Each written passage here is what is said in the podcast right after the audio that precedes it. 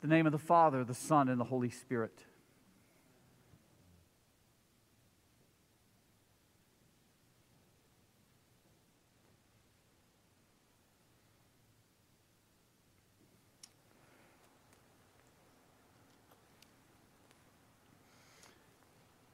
Beloved, tonight is different from all other nights.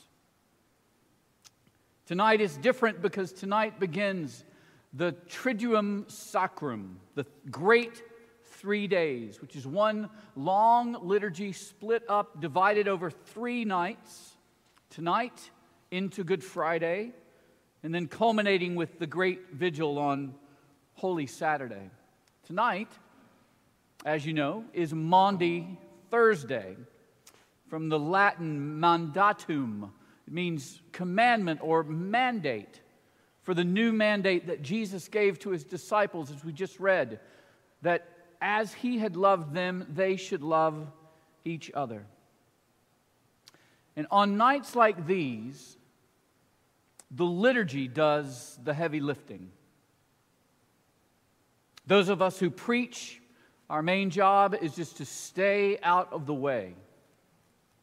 But we do get to point out a few things now and again for you to watch. And so tonight, as we begin this great liturgy, I would draw your attention to two things.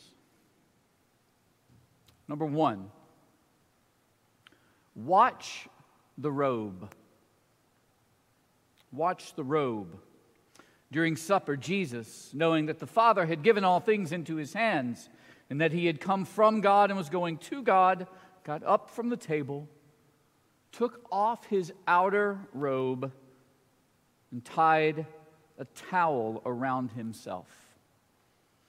So in the Bible, clothes often will carry meaning from the skins that God provides to Adam and Eve to the, um, the special coat that Joseph had that enraged his brothers to Elijah's mantle that he hands on to his protege Elisha. Clothes, garments, often carry subtle symbolic meaning.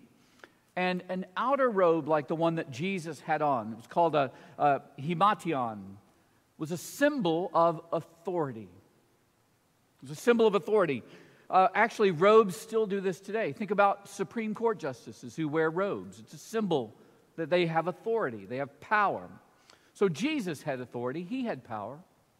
He was a teacher, he was the rabbi of these men gathered together in his room. And then tonight, he was the host, he was the presider at the banquet. But Jesus laid aside his robe, his himation, and wearing only his inner tunic, he took up a towel. This past Sunday, we read from Philippians 2 where it, it says that Jesus was in the form of God. You remember this? In the form of God, but he did not think equality with God was something to be grasped after. Instead, he emptied himself, taking the form of a slave. In taking off his outer robe, Jesus trades authority for vulnerability. He goes from sovereign to slave. He is enacting those words we read on Sunday from Philippians. He's acting them out for the disciples gathered around him. And now he is dressed for work. Jesus is God become a slave, and it is as a slave that he washes the dirt from us. It is as a slave that he dies for us. It's one other thing you might miss about the robe. Um, there's a verb that G- John uses when it's, Jesus says he took off the robe. It's the word tithemi. And it's actually the same word Jesus uses before that when he says, I am the good shepherd. And the good shepherd lays down or takes off his life for the sheep. No one takes it from me. He says, I have power to lay it down and to take it up again. Watch the robe. Because Jesus, when he has done his work as a slave and washed the feet of his disciples, takes the robe again and puts it on and comes back to the table. Jesus' garment, his very life, he will take up in three days. Watch the robe. And point two watch the robe and watch the table.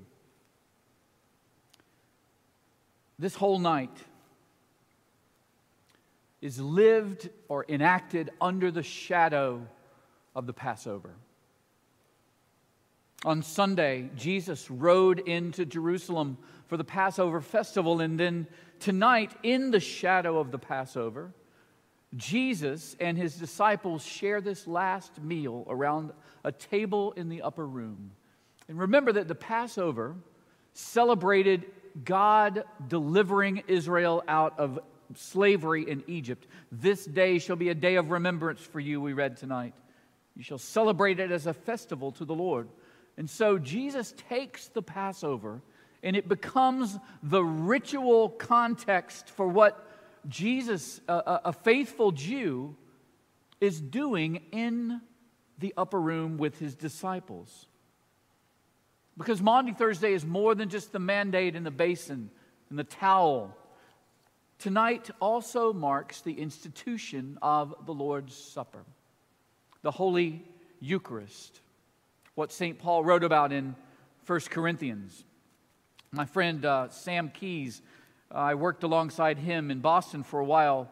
Uh, Father Sam says the institution of the Eucharist is the institution of everything that we hold dear about the life of the church.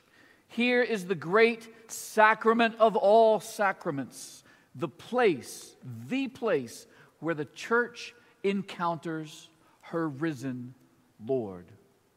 And it happens at the altar, which is also a table. At table that night, Jesus showed his disciples what his death would do. And with the stories of the week in their heads, the stories of Israel's deliverance, the killing of the firstborn, the death of the lamb, the blood on the posts of the door, the journey to freedom through the waters of a sea, Jesus gathers that all up and he makes, in effect, a new liturgy. He takes wine and he says, This, this is not wine, this is my blood. He takes bread and he says, This is now become my body. And Jesus' death will effect a deliverance far beyond the deliverance from Egypt. It will free not just Israel, but all of humanity. And not just from slavery, but from sin and death, from Satan and hell. The Passover was the climactic example of God's deliverance. But types and shadows have their ending. Now the newer rite is here. Watch the table.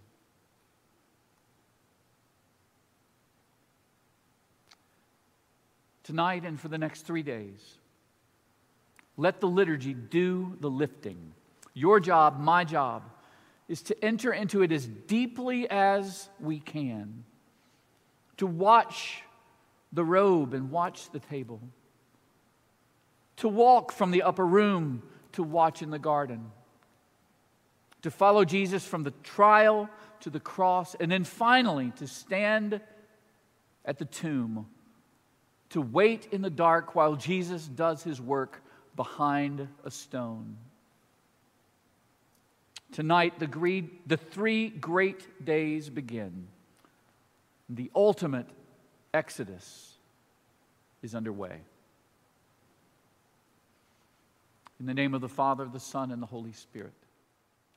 Amen.